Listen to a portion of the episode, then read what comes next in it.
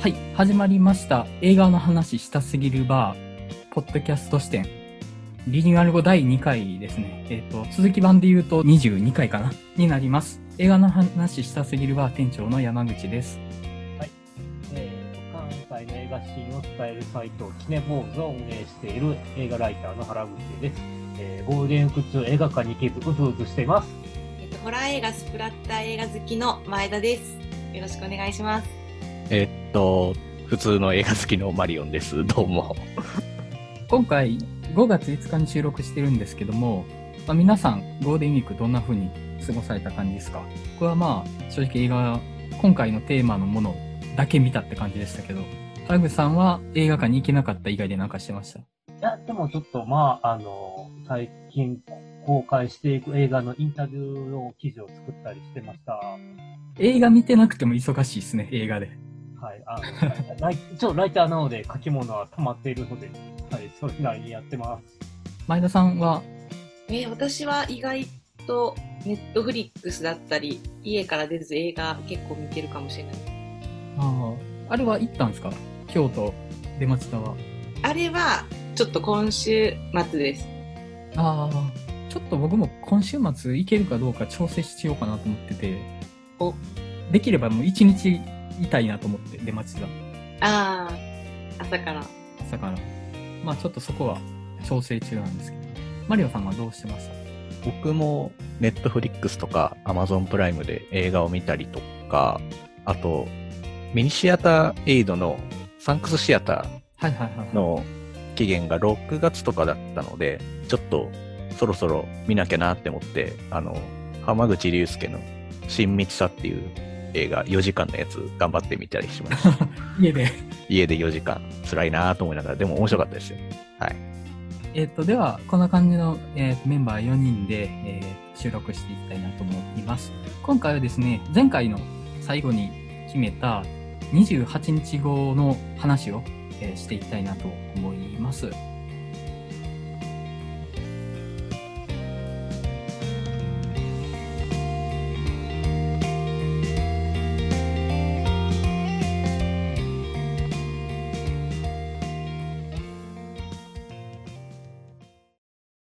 えっ、と、じゃあ、まず映画の概要だけ、ウィキペディアの概要から、ダニー・ボイル監督、アレックス・ガーランド脚本による SF ホラー映画である、人間を凶暴化させるウイルスが蔓延し、感染者が人々を襲ったために、壊滅状態になったロンドンを舞台に、生き残った人々のサバイバルを描くと。はい。えっ、と、まあ、いわゆるちょっとゾンビ映画的な文脈では、割と映画史的にもちゃんと名前が残ってる一作かなと思うんですけど、ちょっと僕はまだ見たことがなくて、今回初見だったんですよね。で、ゾンビ映画っていうジャンル自体にそこまで詳しいかって言われると、正直その、好きな人からしたら、相手にはならないぐらいしか見てないかなって感じですかね。そうですね。見たことあるのって、あ、名前がど忘れしてしまった。あ、えっと、ジョージオ・エロメロの三部作、ゾンビ三部作とかを見てて、で、ナイト・オブ・ザ・リービング・デッドは、あの、全部の映画の中でもトップクラスには好きだったりはするんですよね。で、ただ、そこから、いわゆるゾンビ映画的なジャンル以降にいっぱい続いてるけども、それあったりはそんなには見てないかなとは思って、逆にその近年、えっ、と、ウォーキング・デッド以降増えた、もう一回改めてゾンビ映画が流行ってる中だと、まあ、アイアム・ア・ヒーローとか、新幹線ファイナル・エクスプレスとかを見てるかなって感じですかね。うん、なんか、間がポカッと空いてる感じはします。ウォーキング・デッド自体も見てないですね。はい。原口さんはゾンビ映画的にはどんな距離感です？いや、多分山内くんと同じぐらいかなと思ってて、最初見たゾンビ映画なんだろうと思いながら、そう、ロメオなり、そう、新幹線なりで、うんうん。あと、実はネタバレ厳禁で、実はゾンビ映画だった系とかも結構好きではあったりして、ああ、なるほどね。うんうん。で、ちょっと前の日本映画でもあったなと思いつつ、ああ、はあ、はあ。なるほどあ。そう、だからね、日本のゾンビ映画って、あ、まあ、ギャギャグ要素が強くのが多いなって、まあちょっと思い出して、うん。そう、それこそ、あの、花熊優作原作の東京ゾンビとか、が、っていうのが、ゾあの、ギャグ系が多かった中で、そう、アイアムアヒーローがガチのゾンビ映画だなっていうのを楽しめたらかなっていうところですかね。はい。マリオンさんはどんな距離感です？そうですね。なんか、その元祖と言われるゾンビとかのあたりは全然見てなくって、最近のやつ、それこそ、アイムアヒーローとか、新幹線とかは見てるんですけど、あとなんか、すごい変則的なゾンビ映画って最近多いじゃないですか。ウォームボディーズとか、はいショーン・オブ・ザ・デッドとか、なんか、ああいうのばっかりをいっぱい見てるような感じですかね。はい。結構その多分僕と原口さんとマリオンさん、美味しいとこ取りしてきた感じですよね、多分。ロンそうでまあすね。うんまあ、僕と原口さんはロメロ見てて、で、ちょっと最近の、正直ある程度見やすくなって、ジャンルが成熟して見やすくなって以降のゾンビ映画を見てるって感じなのかなと思うんですけど、前田さんどうはどんな感じですか？ホラーっていうジャンルは明るいのはよく存じ上げてるんですけど、ゾンビ、ことゾンビとなった時にどんな距離感なのかなと思って。私、そのホラー映画好きって言ってるんですけど、正直今までゾンビ映画にあんまりピンと来てなくて、こう結構ホラー映画にこう本当の恐怖を求めて見ているタイプなんですけど、こうゾンビ映画って、こう自分の身近な人たちがこう感染して死んでいったりすると、もうその、なんていうんですか、残ってる人間側の方がこう少なくなっていくじゃないですか。うんそうなった時に、こうメジャーな方に自分も行ってしまった方が楽なんじゃないかっていう考えがあって、なんかそうなると、あんまりこう、今日、こう逃げるモチベーションが自分の中で湧かないんじゃないかってずっと思っていて。なのでなんかこう、ゾンビ映画を見ていると、いつもこう、自分だったらもう逃げない。もう自分の身近な人とか大切な人がゾンビになってしまった時点で自分もゾンビになりたいってこうずっと思ってたんですよ。うんなので、なんかあんまりゾンビ映画のこう、逃げるモチベーションというか、こう恐怖の本質っていうところにちょっとピンときてない部分はあったんですけど、ちょっと今回28日後を、あの、もちろん見たことあったんですけど、改めて見直して、なんかゾンビ映画の楽しみ方って、こう、殺される恐怖よりも秩序の崩壊なんじゃないかなっていうことになんかこう改めて気づかされた部分があって、ちょっとゾンビ映画今更ながらちゃんとこう文脈にのっとって見ていきたいなと思っているようなところです。前田さん、バタリアンとか見たことあるんです？バタリアンとかは見ててすごい好きなんですけど、なんていうんですかね、ゾンビ映画として見てるっていうよりも、映画単体として好きだったり、ゾンビ映画もこう、主要なところ結構抑えてるとは思うんですけど、なんとなくでこう見てた部分もあったので、そこをこう改めて見返すと面白いなと思いましたね。結構その秩序の崩壊っていう切り口で言うと、その、ロメロのナイト・オブ・ザ・リビング・デッドがもうしょっぱながら割とその切り口で入ってるなっていうのはあって、閉じ込められた人々の中で黒人がリーダーシップを取ったりであるとか、その子供がゾンビになったのが親を殺すとか、ちょっと、まあ当時としては今でもある程度ちょっと危機感のあるものだけど、当時、えー1960年代のアメリカで言ったら、相当危機感のあるであろう倫理観みたいなのが入ってて、まあその、しょっぱなから割とゾンビっていうモンスターよりも、なんか倫理観の崩壊とか、閉塞感とか、状況が悪くなっていくこと自体の恐怖を書いているのがゾンビ映画なのかなっていうのは、まあ僕もそんな感じには思ってて、うん。で、28日後も、特に前半の雰囲気がすごい好きだったんですよね。もう何もなくなってる状態。で、ゾンビ映画って結構ゾンビがだんだん日常に入っ、じわじわ入ってくるタイミングが僕すごい好きなんですよね。普通に歩いてるけど、なんか歩き方おかしい人とかがいたりとか、まだこっちが気づききってない状態っていうところにだんだん忍び寄ってくる感じがすごい好きなんですけど、28日後は、その、入院してて、意識がない状態で目覚めちゃって、もう全部が終わっちゃってる状態から始まってるっていうのが、それはそれで、その一気に入っちゃうというか、主人公もそうなんですけど、見てるこっちも状況に追いついていかないといけないなっていうので、結構頑張ってその状況を飲み込もうとするみたいなのが、割とシンクロがあるなと思って、そこすごい良かったんですよね、前半の。っていうのがありましたね。うん。前回、まあ、28日後の話をするよっていう、まあ、するにあたって言ってた、ゾンビ映画史的に、こう大事なんじゃないかなっていう前田さんがおっしゃってた部分って、特にどこですか？だいぶ大ごとなん。やばい。でもまあ、有有名というかあれですけど、28日後で言ったら、やっぱりその、全力疾走するゾンビが出てきて定着した、させた映画っていう位置づけではありますよね。なんかバタリアンとかでも走ってるゾンビはいたと思うんですけど、なんかこう、一般的に、それまで、こう、ロメロの描いてきた、こう、ゆっくり、じわじわ来るゾンビに対して、もう全力でアクティブに襲ってくるゾンビっていうのを定着させたのは28日後かなと思います。ザック・シュナイダーのえっ、と、ドーム・ザ・デッドより前なんでしたっけ？こっちがそう。ドーム・ザ・デッドより2年ぐらい前で、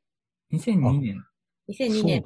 確でドーかム・ザ・デッドが2004年。2004年ですよね。だから、こっちの方が前ですよね。うん、早いんですね、こっちの。結構見てて思うのが、忍び寄ってくるゾンビと走ってくるゾンビの違いみたいな部分で、今回見てて思ったのが、忍び寄ってくるゾンビって、その、それ自体がモンスター的であるというより、死であるとか、もう逃れ得ない絶望的状況とかのメタファーだなって思うんですよね。それ自体別に戦ったら勝てるし、でも、こいつに勝ったところでどうすんのっていう、その状況自体が怖いなって思うんで、だから走ってくる必要がないとは思うんですよ。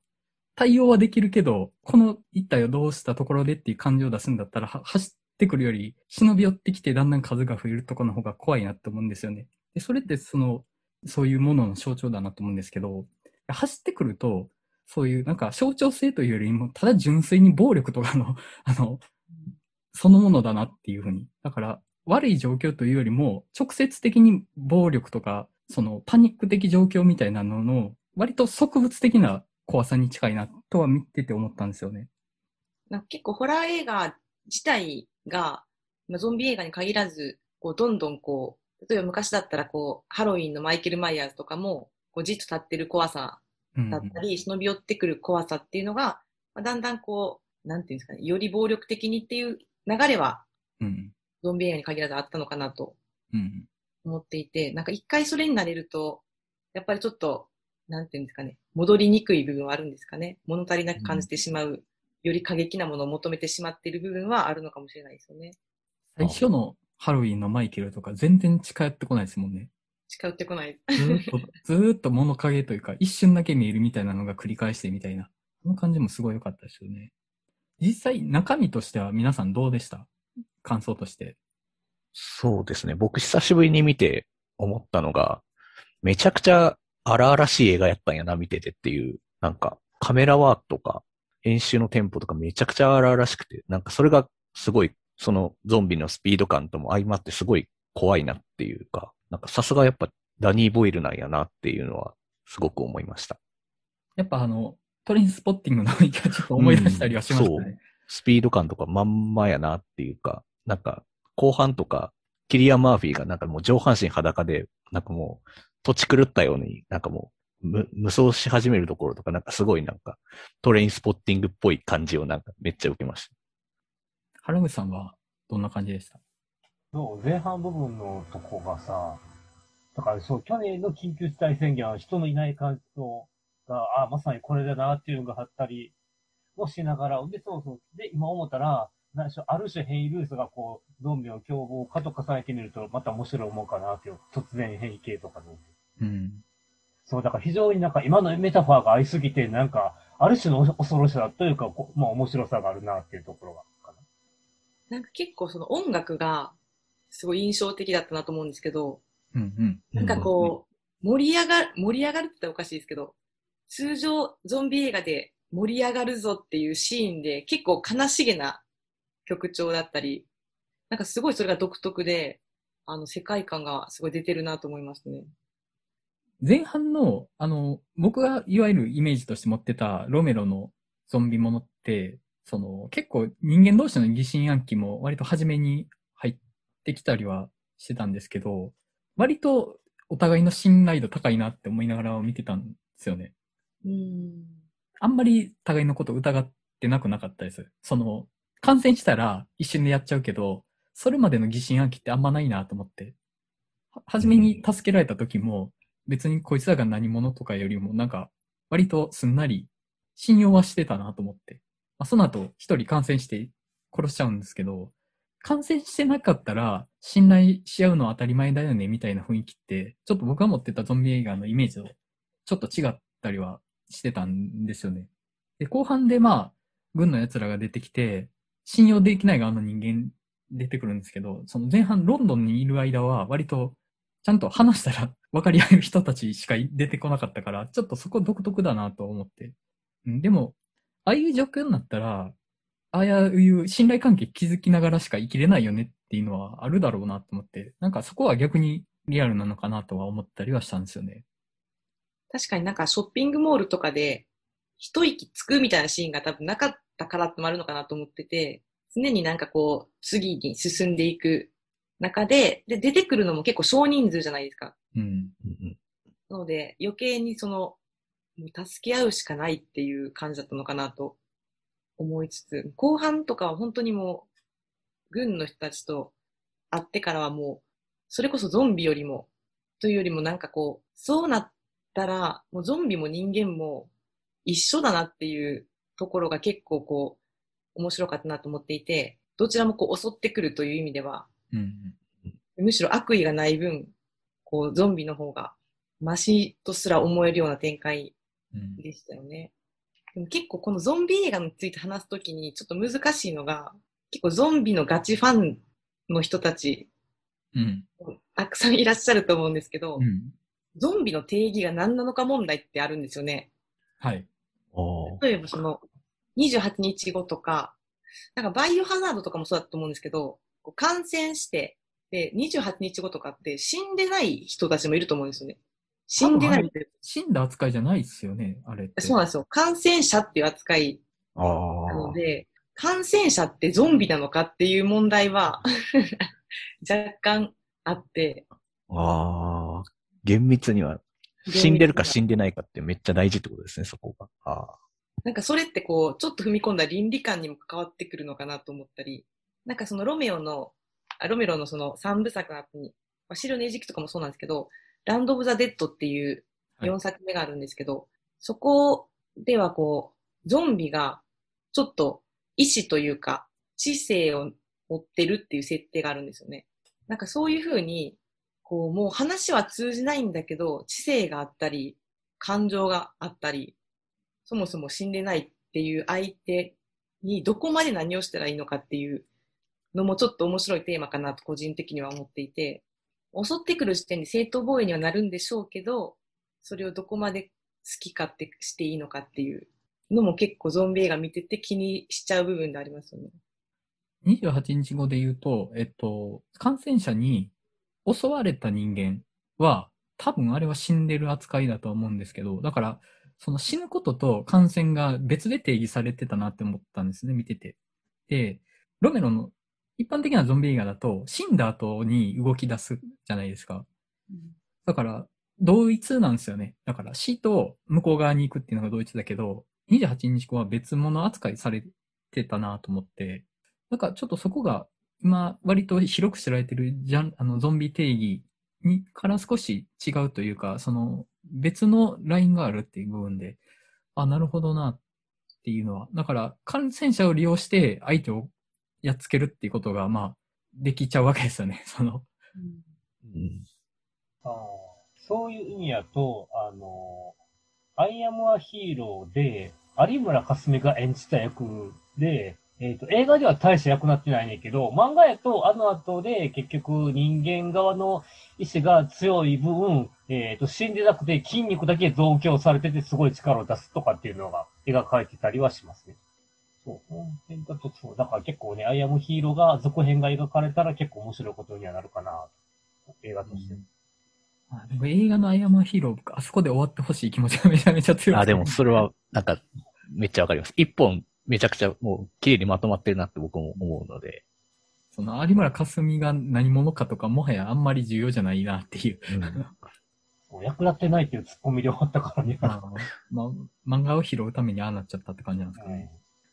28日後、ちょっと僕残念やったんですけど、全然内臓出ないですよね。ああ、確かに。感染したらめっちゃ血吐いたりはするんですけど、襲われた人間が内臓を出したりとか、その、手足だけもがれて食われてるとか、その腹引き裂かれて内臓がペロンって出たりみたいな、ゾンビと違って感染者って別暴力振るうことだけが目的だから、その、食べに来ないうん。ですよね、あれ。あの、単に殺しに来てるだけだと思うんですけど、そのあの、引きちぎっていろんなもの出てくるのとか結構好きなんで、あの、見たか、純粋に見たかったっていうのは、うん。やっぱちょっとその全体的に、そんなに死ぬシーンもあんまり、なんか感染者に覆いかぶされて終わりみたいなシーンがずっと多いじゃないですか。あの、軍の奴らがやられちゃうとことかも。割とあんまり吐き出した血とかはすごい量だったりするけど、その内臓的な意味ではそんなに、うん、見せてくれないというか、もうちょっと見たかった気はするなっていう。まあ、いわゆるゾンビものに寄りすぎるから、ちょっとあえてずらしたのかなって気はするんですけどね。なんかそういう意味では見やすいかなとはちょっと思ったんですよね。なんかグロいのが苦手な人でも見やすい方のゾンビ映画かなっていうのはちょっと思って。単なる、まあ、ボートとしても捉えれるかなと思うんですよね。あの、もう感染しきってしまったら。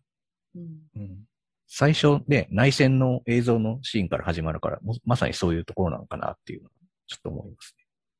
確かにゾンビ映画として見るとちょっと地味な印象はありますよね。ゾンビ映画っていうのを期待すると、うん。そうですね。それは僕もちょっと思って、前半の、あの、誰もいない状況からなんか、道を探していくみたいな雰囲気は、結構僕はゾンビ映画の中で好きな要素だったりはしてたんですけど、後半ちょっと違うものになっていくというか、うん、うん。あんまり、その、いわゆるゾンビ映画が目指してる面白さとは違うものになっていったかなっていうのはあったりはしましたね。だってもう後半、その、軍の奴らと戦うというか、軍の奴らをどう退けるかみたいなのが目的になって、ゾンビ自体はそんなにというか、あの、軍の施設抜け出した後も、割となんとかなってたじゃないですか。でう、んゾンビ映画って結局行った先にどこに行っても希望がないっていうのが割とね、あの、要素として大事だったりはすると思うんですよね。だどこ行っても希望なんてないよって、それでも生きるのみたいなのが大事だったりすると思うんですけど、軍の施設出ちゃったら割と爽やかやったなと思って、そこはね、あの、ちょっと目指してるところ違うというか、うん、まあ思う感じたりはしましたね。ちなみに皆さん何で見られました？僕は Amazon の配信で、僕もはい、アマゾンで。あの、私も Amazon で見たんですけど、エンドロールの終わりにはい、はい。もう一つのエンディングみたいな、What if って言って出てきたやつですよね。ついてました。なんかあれが、もともとあれをしたかったらしいんですけどね、監督。いや、めっちゃわかります。やりたかったわと思って。いでもちょっと暗すぎるからダメってなったらしいです。や、でもあの、ああいう感じめっちゃ好きなんですよね。その、いや、もう死んだ瞬間に切り替えて、いや、も うどうするのって、いや、生きるって、生き残る。それでもっていう。ね、いや、あれはすごい好きなやつなんですよ。ああいうあの感じ。あの確かになんかゾンビ映画でなんか結構スカッと希望もある感じで終わるのって珍しい方ですよね。あんまりないです。まあ、結局、外に行けば、なんか助かるみたいなのは、匂わされてたから、別にそれで終わっていいっていうのはあるんですけどね。そのロメロとかだと結構もう他の国とかもダメになってるみたいなのは、情報として入ってきて、まあどうするみたいなのあったとは思うんで、その感じは、うん、ないというか、まあ頑張ったらこっから抜けれるっていう希望はちょっと常にある話だったなと思って、うん。その爽やかさはちょっと物足りなくは感じました、正直。うん。うん。その後28週後も作られましたもんね。あれが、うんはい。キリアン・マーフィー、あれ続投なんですね。あ、そうでしたっけ？監督はまあ別だけど、ダニー・ボイルが制作に回って、監督は別で、キリアン・マーフィー続編だから、まあ話連続してるっぽいんですよね。どうな、どうなるんだろう。そういえば見てないな、28週を。なんか28日後見といたら、まあ1日間がちょっと正直あってしまう残念ながら。監督変わるとちょっと見る気失せますよね。うん。ちょっと違うもの感がね。そこまでなんか、この映画に出てきた感染者がブランド化してるようにも思えないから、べそのエイリアンからエイリアン2みたいな楽しみ方もそんなにできなさそうだし、みたいな。うん。ね、なんか一本筋の通ったそのキャラクター性があったらね、ホラー映画って監督変わってもなんか見れそうな感じするんですけど、そんなにキャラクター性がないというか、ね、あ、それかもうロメロみたいにもうイズムが一貫してるみたいなのね、やっぱり気持ちよくは、気持ちよくというか、まあ納得度が高い状態で見れたりはすると思うんですけど、キャラも一貫してないで、監督も一回してないとなると、どうしてもちょっと、まあ多分もはや違うものだからいっかっていうのは思っちゃうっていうのは正直ありますね。でもなんかこういうゾンゾンビ映画を通して社会をどう描くかみたいなうん。ゾンビ映画って、なんか最近あるかなって逆にちょっと思ってきて、なんかロメロ監督のやつはそれこそそれが一貫されてるとは思うんですけど、うん。結構なんか、最近のやつってこう、エンタメに寄ってるんじゃないかなって思ったりするんですけどね。うん。もうなんか、ゾンビとなんか他のものを掛け合わせるみたいな変化球みたいなやつばっかりが多いイメージがありますね。もうロメロとか初めからその人間の形したものが襲ってくるってことをもう社会批判のために使う気満々な感じで使ってたと思うんですけど、まあ、完全にもう今ってもうアイコンというか、そういうある程度情報共有されてて、そういう舞台を説明なしで描いていい材料みたいな感じだと思うんですよね、今のゾンビとかって。で、まあ、ロメロの時とかだと、その、さっきまで触れてた人間を今殺さないといけないとかっていうのも、倫理観の揺らぐみたいな部分にフィーチャーされてたかなと思うんですけど、それ以降のある程度ジャンル化したいゾンビ映画って、そういう倫理観の揺らぎとかじゃなくて、基本さっきまで親しかった人間を殺すないといけないことのエモさみたいなのを描く材料として使ってるのかなって思うんですよね。分そのエモさを描くのにすんげえ便利だと思うんですよ。さっきまで味方でしたって、今はもうこっちを襲ってくる存在です。でも絶対にもう相入れませんって。じゃあ殺そうっていう。人間が人間の形のものになってしまうっていう意向をみんな知ってる前提で描いていいものとして扱われてるなっていうのがあって、本当にコンテンツになっていくっていう感じがすごいあるんですよね。その流れで見ると。でも実際無理じゃないですか。リアルに考えたら。自分の家族が襲ってきたとしても、抵抗する気力がない気がしますけどね。うん。そうですね。難しいかなって僕も思いますね。それまでにめっちゃひどい目やってたら、その切り替えができるかなと思うんですけどね。あの、ああ。他の周りの人がめっちゃ死んでたりしたら。うん。あだからまあ、はじ、初めてゾンビが出たタイミングぐらいの話だと、多分その葛藤を描けると思うんですよね。うんナイト・オブ・ザ・リビングとかも本当に初めて出た時だから。それ以降だと逆にまだ割り切れてないんかみたいな風に見えちゃうかなって気もするんですよね。ここまで生き抜いてくるまでにそれなりにいろいろ経験してるんじゃねえのみたいな。なのにまだ葛藤するんやみたいなあの風に見え方もしちゃうかなと思って。うん。だからやっぱりそのゾンビが蔓延しきった後よりも、だんだんそのゾンビが世の中に忍び込んでいくタイミングの話が僕はやっぱ好きだなって思ったりはしますね。あとこうゾンビ映画で、その近年の、近年のというか、はいはいゾンビ映画の中でゾンビの存在を知らないってどうなのって思っちゃう時があって、はい。うん。絶対にゾンビっていう概念あるやんっていうう。ん。だからそこに対してこの適応力の、適応力とか、なんていうんですかね。っていうのを、まあなんか描いてる作品もあるんですけど、結構そこを無視して人間が初めてゾンビ知りましたみたいな感じだと、ちょっとなんか個人的には、うん。いやいやって思っちゃうんですけどそれ問題。ね。ゾンビ知らんのか問題はね、まあ、それやろうとすると基本茶化しになるのがやっぱりね、あるというか、あの、あ去年のデッドドントダイとか、もろそれやってたんですよ。あ、そうそうですね。もうんあれゾンビじゃねえみたいなこう、と。茶化しまくったやつですね、あれね。まあ僕はあれダメな映画だと思ってるんですけど、ね、それか、えっと、ショーン・オブ・ザ・デッドとかだと、ほら、ゾ、ゾのやつって言うな、みたいな、その、ゾンビっていうものを分かってるっていうことを、作中内で分かってますっていうのを明言しちゃうと、ば、今やってることがバカバカしくなるから、その、茶化しで止めるっていう。こっから先進んだら、あの、おかしくなるから、あいつ、ゾのやつじゃねって言ったら、ゾのやつって言うな、みたいな、そのブレーキかけて、ギリギリその、ゾンビ映画としての体裁を整えてるみたいなバランスで描いてたり、なとかは、っていうのはありましたね。ショーン・オブ・ザ・デッドだと。となんかあるかな。まあ、基本、最近ってもう、その一回、茶化し挟まざるを得ないのかなって気はするんですよね。うん確かに。それかまあ別の概念を持ち込む。まああの28日後だったらもう感染者っていう、ちょっともうゾンビとは違うものとして作品内に描いて、でも実質その起きてる事象としてはゾンビ映画内に起こってるような事象が起きるとっていう。うん。うんその、ちょっとだけ概念をずらすみたいなのは、多分すげえ大事なんだろうなと思うんですよね。全体としてはもうゾンビ映画と、見てる方はゾンビ映画として見るけど、中で起きてる人は別にそれをゾンビとしては認識してないし、まあ、あの、実際ちゃんとゾンビとして違うものとして描かれてるっていう、そのバランスみたいなのは、きっと大事なんだろうなっていうのは思ったりはしましたね。あとはあの、後半の軍のシーンのあたりになってから、結構大味な映画になったなって思ったんですよね、28日後。まずあの、キリアン・マーフィーなんであんな強いのかがわからなかったっていう。なんかあの、設定、裏設定で昔殺し屋やってたけど、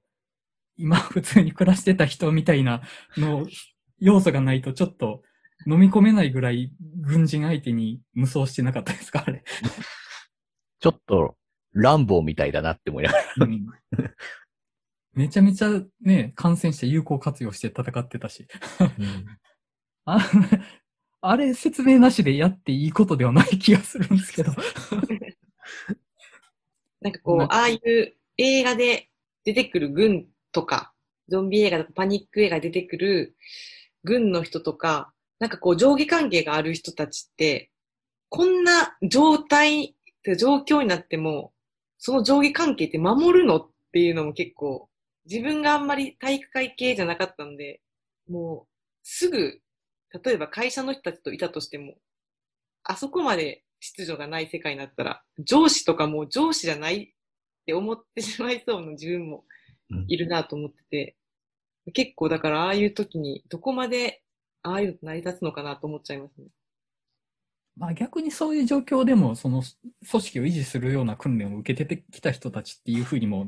言えるかなと思って、ああ、うんなんとなく仲良しでやれちゃう、その前半メンバーとは違って、もうなんかそういう強権的な上下関係じゃないと組織を維持できない軍隊っていう違いにはなってたのかなとは思ったりはしました。あのあたりのね、ちょっとその、あ、なんか、一旦助かったけど、こいつら、あれな奴らやなっていうのがじわじわ見えてくるシーンとかは結構良かったっすね。料理やってる兵士あを、車ので周りをぐるぐる回っていじめてるシーンとか、あれこいつらっていうのがね、ちょっと、だんだん出てくるシーン。あそもそもあの女の子の親父殺してるのとかも、なんであのタイミングで現れたのか全然説明なくって、そもそも信頼できる要素なしのままなんとなく連れて行かれるから、初めからもう全然う疑ってかかってはいたんですけど、ご飯食べようとしてるシーンの嫌な感じとか、あ、なんかも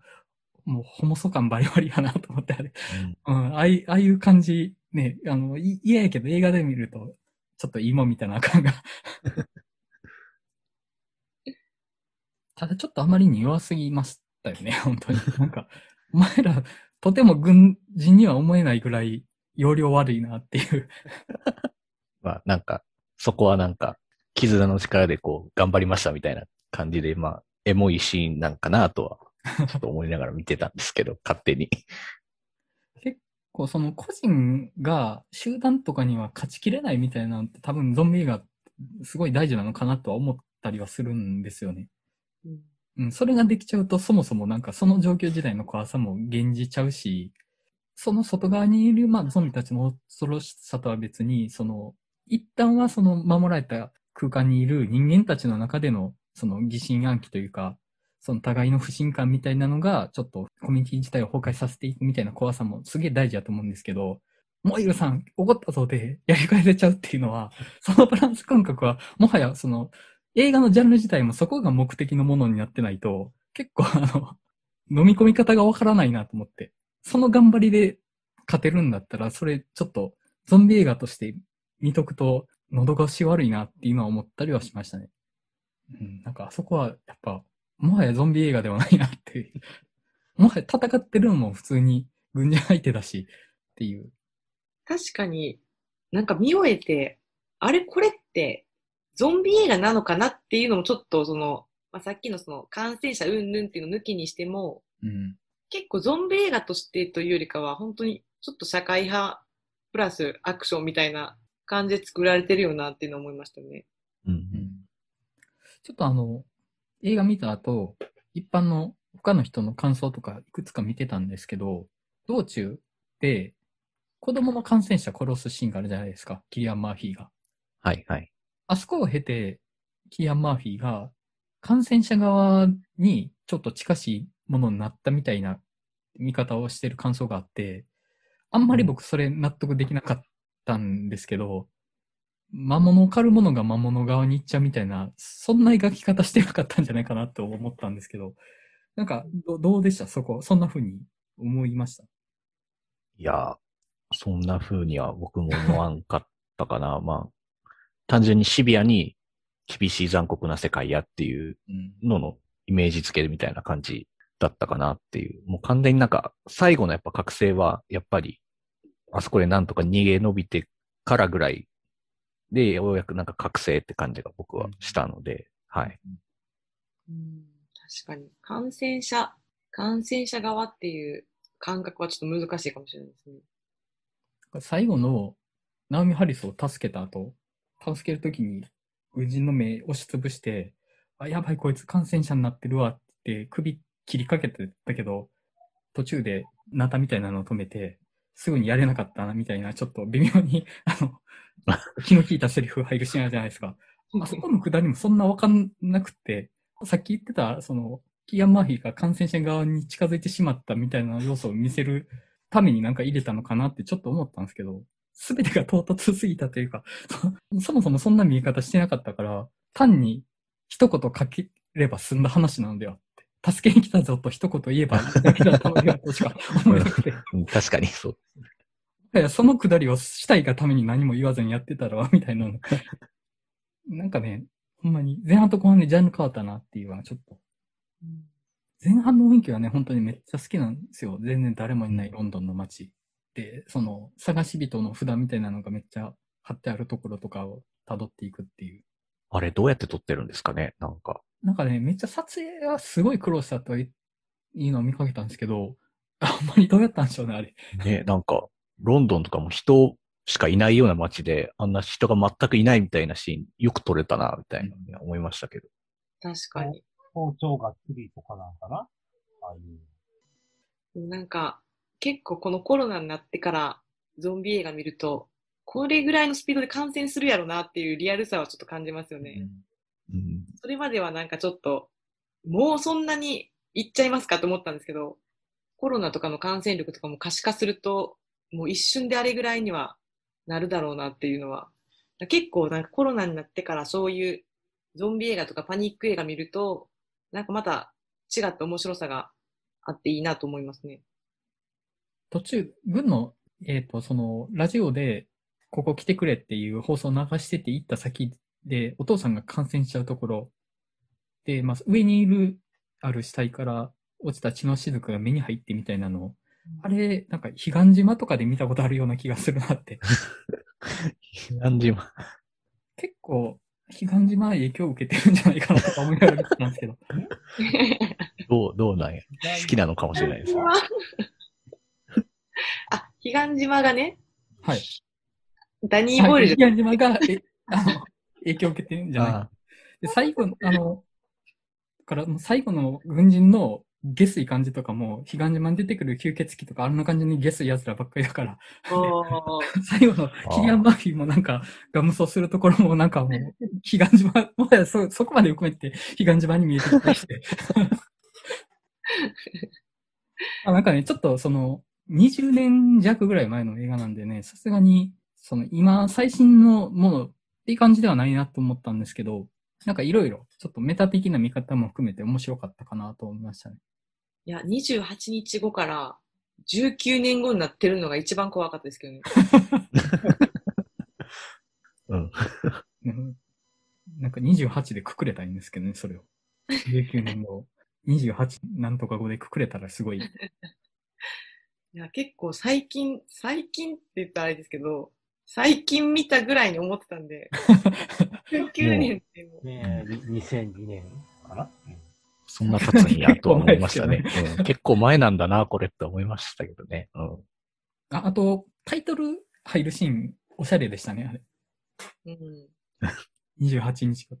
基本的におしゃれでしたよね。おしゃれ。うん、おしゃれというか、スタイリッシュに撮ってましたね。やっぱダニー・ボイルですね、そこはね。ね思った思った、思いました。だから、こういうジャンル的なやつをおしゃれに撮るのって僕どんどんやっていった方がいいなって改めて思ったんですよね。ジャンル的なものはなんかダサい方がいいみたいなことを言う人もいるとは思うんですけど、なんかそういうちょっとおしゃれ要素が入ることでやっぱ面白いものになったりするなっていうのを思って、ちょっとね、なんか、あの、シャラ臭いなって思う部分正直あったりはしたんですよ。それはもうゾンビ映画っていうジャンルから見すぎてるだけだと思うんですよね。あの撮り方だからこそ描けた誰もいないロンドンの街の雰囲気だったとも思うので、あんまりね、そのコテコテの B 級ジャンル感だとあの孤独感って描けなかっただろうなとも思いますし。なんかバイオハザードが同年の2002年なんですよね、一発目が。あ、映画の。はい。そうなんだ。なんかバイオハザードと比較してみるのも面白いかもしれないですよね。なるほど。あれもほんまにゾンビ映画じゃないって感じですけどね。ね ゾンビ要素だいぶ少ないですよね。まあ、あの、蹴散らされる存在としてのゾンビは出てきますけど。うん。ゾンビより、なんかその他の死に方の方の方がなんか印象的なのが多いですよね、バイオハザードって。あの、レーザーでうん。サイコロステーキみたいに刻まれるとか、なんか、エレベーター挟まれた状態でぐしゃってされるとかみたい結構対照的な作品ですよね。いや、でも実際バイオハザードってそのゾンビがポップカルチャーになっていくのにめちゃめちゃ重要な一要素だと思うんですよね。バイオハザードとウォーキングデッドかな。多分その二つが一番でかいんじゃないかなって気がしますね。うん。なんか、カプコンは最初ロメロに、ロメロ監督にお願いしたかったみたいですよね。な。あ、そうなんですね。そうなのでもなんか間に入った制作会社の意向で、なんかこう、脚本も書いてみたけど、ちょっと違うってなって、うん。ボツになったっていう。ああんまりゲームにできるとは思えないな、ロメロの脚本で。そんなとこかな。なんか他感じたこととかあれば。全然、ちょっとこれ、全然違う話するんでカットしてもらっていいんですけど、はい。あの、それで28日後見てから、ちょっとゾンビ映画ハマりかけてて、はいはいはい。ドーム・オブ・ザ・デッドとかも見直したりしてて、ど、どっちの？あの、新しいリメイク後の、はリメイク後というか、ザック・スナイダー版。はい。ですね。ドーム・オブ・ザ・デッドめちゃめちゃ面白かったんですけど、はい。どこがリメイクなんかなってずっと 名前だけです。そうショッピングモールぐらいしか同じとこないやんって思いながら、あれは結構えぐえぐいというか、グロシーンも多かったですね。結構楽しい映画だった記憶はあります。楽しかったですね。なんか、うわーって感じで。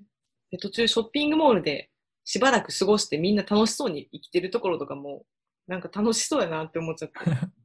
いや、肝ですね。あの、物を取っていっていいおお店に入るって、やっぱ、この手のやつの、ちょっと、楽しい日の一つですよね。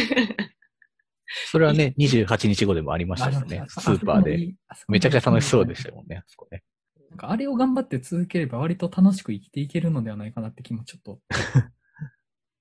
そんな感じでしょうか？はい。はい。はい。では、28日後回は、ここで終わりにしたいと思います。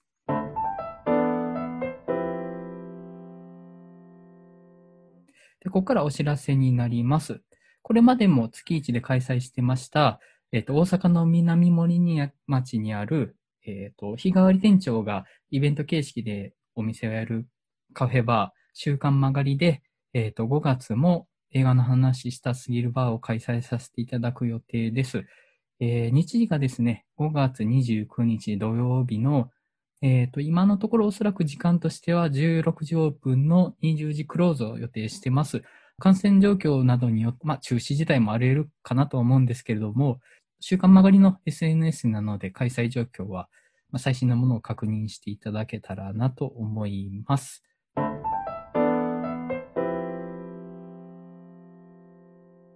はい。えーと、では、映画の話したすぎるバー、ポッドキャスト視点、リニューアル第2回、えー28日5回をこれで終わりたいと思います。それではまたお会いしましょう。さよなら。